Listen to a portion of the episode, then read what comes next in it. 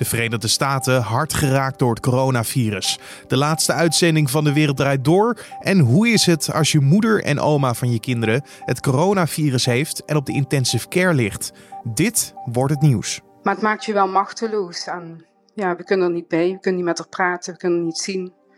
Het is, is heel heftig. Je hoorde daar Monique. Haar 68-jarige moeder veranderde door het coronavirus van een vitale vrouw naar iemand die in een coma wordt gehouden op de intensive care. Hoe kwam dit zo en wat kunnen de gevolgen zijn van het virus? En in hoeverre is ze bezig met haar eigen gezondheid? Dat hoor je zo. Maar eerst kijken we kort naar het belangrijkste nieuws van nu. Mijn naam is Carne van der Brink en het is vandaag vrijdagochtend 27 maart. De Verenigde Staten is sinds donderdag het land met de meeste bevestigde besmettingsgevallen van het coronavirus. Volgens cijfers van de John Hopkins University zijn er officieel ruim 82.000 Amerikanen besmet geraakt met het virus sinds de uitbraak. De VS gaat daarmee China voorbij als land met het hoogste besmettingscijfer. Italië is nog altijd met afstand het land met de meeste doden als gevolg van het virus, namelijk ruim 8200. In de VS overleden volgens de officiële cijfers tot nu toe bijna 1200 mensen aan de gevolgen van het virus. En in Italië wordt gevreesd dat er een nieuwe corona-uitbraak gaat plaatsvinden, maar dan in het zuiden van het land. Zo meldt de BBC. Het noorden, voornamelijk de regio Lombardije, werd zwaar getroffen door het coronavirus, maar daar lijkt de verspreiding nu af te remmen. In het zuiden van het land is echter een scherpe stijging in het aantal bevestigde besmettingen te zien. Het virus is nog niet zo wijd verspreid in het zuiden van Italië als in het noorden. Twee meer zuidelijke regio's, Lazio en Campania, vrezen echter wel voor de gevolgen als het virus daar om zich heen begint te grijpen. Het zuiden van het land is namelijk overwegend armer dan het noorden en heeft ook een minder goed zorgsysteem. En Syrië start vandaag met de campagne hashtag DasLief. Daarmee worden initiatieven die Nederlanders opzetten om elkaar te helpen tijdens de coronacrisis aan het licht gebracht. De nieuwe campagne wijst onder meer op het applaudisseren voor zorgmedewerkers en het boodschappen doen voor de buren die het zelf niet kunnen. Syrië wil mensen die dit soort dingen doen bedanken voor hun inzet. Daarnaast hoopt de stichting met hashtag DasLief anderen te inspireren om ook iets liefs voor hun omgeving te doen en daarmee het saamhorigheidsgevoel verder te vergroten. De nieuwe campagne zal onder meer verschijnen op radio, televisie, posters en sociale media. En dan ander niet-corona-nieuws, want de Belastingdienst hanteerde doelstellingen die fungeerden als quota voor het personeel. Als er niet voldoende geld in het laadje werd gebracht door het opsporen van fraudeurs, werd het systeem aangepast. Dat schrijven Trouw en RTL Nieuws. Door de verscherping zouden meer fraudeurs in kaart gebracht kunnen worden waarvan geld teruggevorderd werd. In 2018 zou binnen de fiscus zijn gewaarschuwd dat de minimale opbrengst niet werd gehaald. Toen de tijd werden per direct 2000 personen met een hoog risicoprofiel extra onder de loep genomen, waarna het minimale quotum van zo'n 25 miljoen euro alsnog gehaald werd. En dan over naar het gesprek van deze podcast. Een van de belangrijkste vragen voor de komende tijd is: zullen we genoeg bedden hebben op de intensive care voor alle toekomstige coronapatiënten?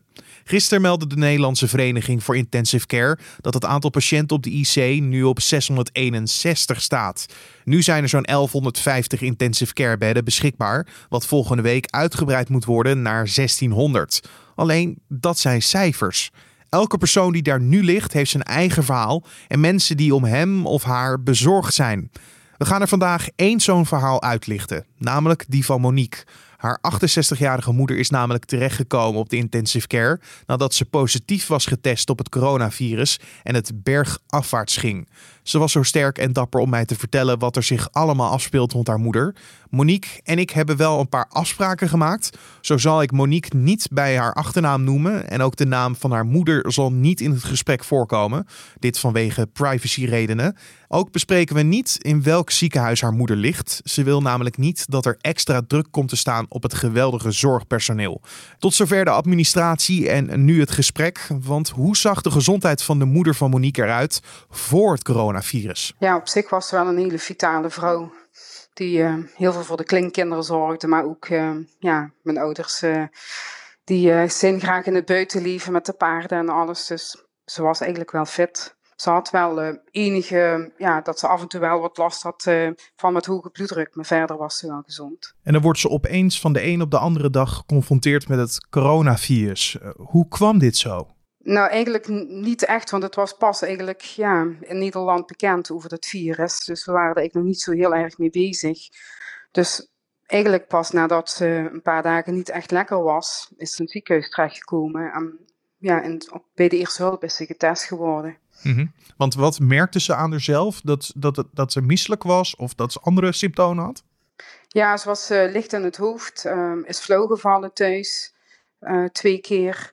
En ja, heel erg moe, echt kortademig, nog geen 100 meter kunnen lopen. En heel veel steek op de borst. En wisten jullie toen gelijk al, dit is niet goed? Da dat hadden we wel. Toen ze twee keer flauwgevallen was, hadden ze iets van, nu moeten we naar uh, de huisartsenpost. En wat zei die? Ja, die vond het ook verontrustend. Wist ook niet precies wat er aan de hand was. Dus van daaruit doorgestuurd naar de eerste hulp. En vanuit de eerste hulp uh, is ze toen in het ziekenhuis opgenomen. Want weet u hoe ze in aanraking kon komen met dit virus, met het coronavirus? Is ze op een verre vakantie geweest? Heeft ze vrienden uit het buitenland uh, op visite gehad? Nee, want tuurlijk, daar ben je echt wel mee bezig. Zeker als je moeder dan in het ziekenhuis ligt, ga je ook kijken. Maar het heeft natuurlijk ook geen zin om terug te gaan kijken. Maar ja, we kunnen niet, niet bevatten waar ze dat opgelopen is. Maar ja, het kan ook iemand meedragen die, die bijvoorbeeld niet ziek is geweest.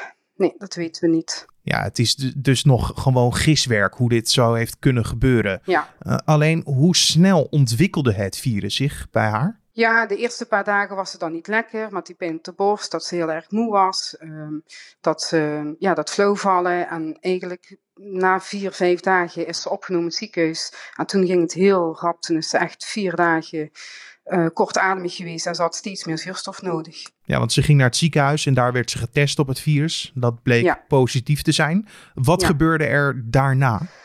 Daarna is ze dus um, ja, heeft ze zuurstof gekregen. Uh, ze kon eigenlijk elke dag wel heel eventjes met ons bellen, maar je merkte gewoon dat het steeds moeilijker werd. Um, ja, een minuutje werd een half minuutje. Ze kon gelukkig wel nog uh, wat uh, whatsappen, maar binnen vijf dagen ja, lukte het haar niet meer en was haar lichaam op. En was ze zo vermoeid dat, dat ze toch uiteindelijk op de IC terecht kwam. Ja, want daar zit ze nu nog, hè? Ja, ze is vanuit de IC um, opgenomen en eigenlijk binnen twee, drie uurtjes heeft ze met de verpleegkundige nog gebeld. Um, het gaat niet goed, ik ben moe, ik ga nu slapen. En toen hebben ze haar um, aan de beademing gelegd. En hoe ziet de situatie er nu uit op dit moment? Ze is um, de zaterdag aan de beademing gelegd. En de zondag um, um, heb ik te horen gekregen dat ze dan naar een ander ziekenhuis verplaatst werd. Daar hebben we alle begrip voor. Want bij het eerste ziekenhuis waar ze zat, daar was het te druk geworden en moesten ze inderdaad overgaan op overplaatsing? Nou, ik zal niet zeggen de drukte, maar ja, dat is ook op het journaal geweest. Op een gegeven moment moeten mensen verplaatst worden en dat is heel begrijpelijk. En mijn moeder was op dat moment ook nog stabiel, dus zij kon nog vervoerd worden. Dus zij is 150 kilometer verder, uh, is ze nu naar een ziekenhuis. En daar wordt op het moment uh, nog steeds beademd. Ze wordt hartstikke goed verzorgd. Alle lof voor het zorgpersoneel. Ook als dat we bellen. Ze staan ons altijd netjes te woord. En ze zijn heel vriendelijk, ondanks dat ze zo hard moeten werken. Maar het maakt je wel machteloos. En ja, we kunnen er niet bij. We kunnen niet met haar praten. We kunnen niet zien. Het is, het is heel heftig. We hebben het over een stabiele situatie waar ze nu in zit. Maar dan is het nog steeds heel nijpend, toch? Ja, ja, ze is op dit moment uh, wel nog stabiel, maar wat is stabiel? Wordt wel gezegd, ze is gewoon heel ernstig ziek. En ze, wordt, uh, ze ligt op de buik, wordt ze volledig beademd. Uh, ja, ze wordt dus helemaal in slaap gehouden, een hele diepe slaap, dus ze krijgt er gelukkig niks van mee. Maar ze is gewoon heel erg ziek en voor ons is elke dag is er nu één. En ja, de hoop is er wel nog steeds. En daar houden we ons ook nog wel aan vast. En hoe kijken de dokters naar een mogelijk herstel? De dokters uh, die nemen regelmatig contact met ons op. Dan uh, doen ze de situatie ook uitleggen. Maar ja, ook voor de arts is het natuurlijk heel lastig uh, om, om aan te geven van hoe of wat de situatie is. Ze geven wel aan, ze is ernstig ziek. En ze benoemen precies um, hoe het er nu voor staat. Maar ja, mogelijk zal ze toch een langere tijd nu aan de beademing liggen. Ja, en, en uiteindelijk revalidatie daarvan, als ze er ja, boven ja, komt. Dat, is ook een heel lang proces. Heel lang proces, tuurlijk, want de spieren liggen stil en ze moet straks weer gaan aansterken. Maar dat, dat vinden we dan nog het minste, als, ze als we zover zijn dat ze wakker kunnen maken en dat ze weer bij ons kan zijn. Dat vinden we gewoon heel belangrijk. Want, want hoe staat het met, met jullie gezondheid, van de familie zelf? Ja, um, mijn vader, um, ja, die, die heeft denk ik het virus ook. Maar ja, hij is natuurlijk heel erg bang. Hij wil natuurlijk ook niet naar de huisarts. Dus we houden hem heel goed in de gaten. Ehm, hij is heel kortademig, dus hij, ja, hij krijgt ook verder niets gedaan. Dus hij ligt of zit de hele dag. En ja, wij verzorgen hem wel. Uh, zelf ehm, ja, zijn we ook moe, maar ja, natuurlijk ook door de hele situatie waar je nu in bevindt. Maar we merken gewoon dat we zelf ook, ja, heel, dat het heel veel energie kost. Maar zijn jullie nog getest en hebben jullie symptomen gehad? Nee, we zijn, we zijn niet getest. We hebben wel wat lichte symptomen. Um, ja, we zijn niet getest. Maar zijn jullie dan niet bang dat je dan nu ook het virus meedraagt en dat je ook iemand anders dan weer kan aansteken? Um, ja, bang. Um, we denken wel dat we het virus meedragen, maar onze ja, grootste zorg is natuurlijk mijn moeder en mijn vader. En ja, die moeten, mijn vader moet toch verzorgd worden. Dus uh, wij komen verder ook nergens als alleen maar bij mijn vader of, uh, of thuis. Je wil andere mensen ook niet uh, het risico op besmetting geven. Het is nu zelfquarantaine eh, naar ja. uw vader en ja. de volle focus ja. op zo spoedig mogelijk herstel van uw moeder. Dat hopen we wel, ja. Je hoorde Monique vertellen over haar moeder die momenteel op de IC ligt vanwege het coronavirus. Namens de podcast wensen we de moeder en ook de familie veel sterkte toe en hopelijk een spoedig herstel. En als we verder kijken wat er op de agenda voor vandaag staat, dan gaat het alleen maar over dat er nog steeds elke dag rijkhalsend uitgekeken wordt naar de nieuwe cijfers rond de coronacrisis. In Nederland ligt de focus nu meer op het aantal opnames op de intensive care. Er wordt namelijk hard gewerkt aan meer plaatsen, zoals je net hoorde. In de middag kan je de dagelijkse update van het RIVM verwachten met de nieuwe bevestigde besmettingsgevallen. En in Italië is al enige dagen sprake van stabilisatie in het aantal doden en nieuwe gevallen.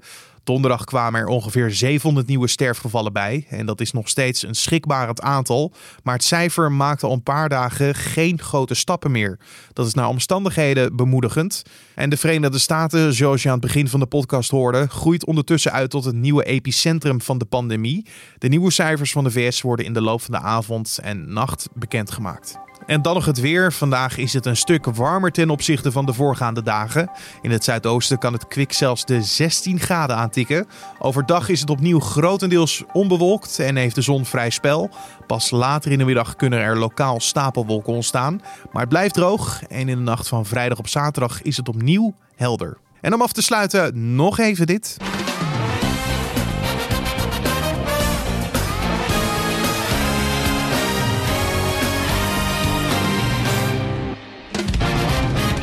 Ja, vanavond zal voor de laatste keer deze tune te horen zijn om 7 uur. De Wereld Draait Door stopt namelijk na 15 jaar. En vanavond zal de laatste uitzending op NPO 1 te zien zijn. Matthijs van Nieuwkerk zorgde zoveel jaar geleden en nu nog steeds voor een frisse wind als het gaat om een talkshow op de hoogste versnelling. Met de maximumsnelheid ging je van onderwerpen over het laatste nieuws naar een boek wat je moest lezen, de tragedie van de topsporter en waarom een bepaald dier wonderbaarlijk is. Vele gasten gebruikten het programma ook als springplank om bekender te worden bij een groter publiek. Zo iemand was cabaretier Pieter Derks, die twee jaar de week humoristisch mocht afsluiten. Zo klonk dat. Dames en heren, we sluiten de week af uiteraard met Pieter Derks dus uh, deze week is bijvoorbeeld het statiegeld afgeschaft. Dat begint dan met de plastic flessen. En want het begint altijd een beetje klein. En dan komen op een gegeven moment vanzelf een keer de bierflesjes en de kratjes. Want het gaat altijd van kwaad tot erger. En uh, ja, niemand die er echt iets mee opschiet. Sterker nog, het is vrij ongelukkig getimed. Want juist deze week was er een voorstel om uh, coma-zuipende jongeren zelf hun zorgrekening te laten betalen. Dan denk ik, nou ja, de enige manier waarop de jongens een beetje kapitaal kunnen opbouwen is door het statiegeld. Toch? Die, die, die, die, die torens van kratjes op de camping in Renesse, dat zijn gewoon dat, dat een soort, soort spaarrekeningen zijn dat. Weet je wel? Dat is, als je, als je 10 euro investeert in een krat bier, je krijgt gegarandeerd 3,90 euro terug. Dat hoef je in Griekenland niet te proberen. Ja, dit is een week afsluiten van al een hele tijd terug. Maar hoe kijkt Pieter Derks zelf terug op zijn optredens bij de Wereld Door? Nou ja, het is, het, is, het is natuurlijk eigenlijk helemaal geen goede plek om te stand-uppen. Dus dat, het is, je staat in een studio, er staat voor je neus staan eh, twee cameramannen. Daarachter zit een tafel. Uh, met, met Matthijs en de gasten. En daarachter zit publiek. Dus, uh, en wat je nodig hebt om, om het echt lekker te laten werken, is natuurlijk dat dat publiek meegaat. Maar uh, dat is heel ingewikkeld om die over een camera en over een tafel heen te bereiken. Plus dat op tv uh, dingen heel snel plat staan. Dus als het in de studio leuk is en mensen lachen, dan kan het nog steeds zijn dat het op tv uitziet alsof je gewoon tegen de muur staat te praten. Wat de wereld draait door verder heeft betekend voor Pieter Derks en vele anderen. En wat ze gaan missen aan het programma. Dat lees je dit weekend in een uitgebreid Nu Weekend artikel op de voorpagina van nu.nl. En dit was dan de Dit wordt het nieuws podcast voor deze vrijdagochtend 27 maart. Vanmiddag zijn we weer terug met de Week van Nu podcast. Onze openbare redactievergadering waarin eigenlijk wordt besproken wat er het meeste bij ons speelt deze week. Ik heb al een kleine sneak preview gekregen over welke onderwerpen ze het gaan hebben. En dat is bijvoorbeeld hoe je je werk thuis makkelijker maakt in deze tijden. En hoe combineer je werken en op je kinderen letten. Dat hoor je allemaal vanmiddag in de Week van Nu podcast. Onze hoofdredacteur Gertja Poekman gaat in gesprek met experts en redacteuren van nu.nl. Mijn naam is Carne van der Brink. Voor nu wens ik je een hele mooie dag. Heb je feedback voor ons? Stuur die dan op naar podcast.nu.nl en laat een recensie achter bij Apple Podcast. Ik wens je een hele mooie dag en alvast een mooi weekend.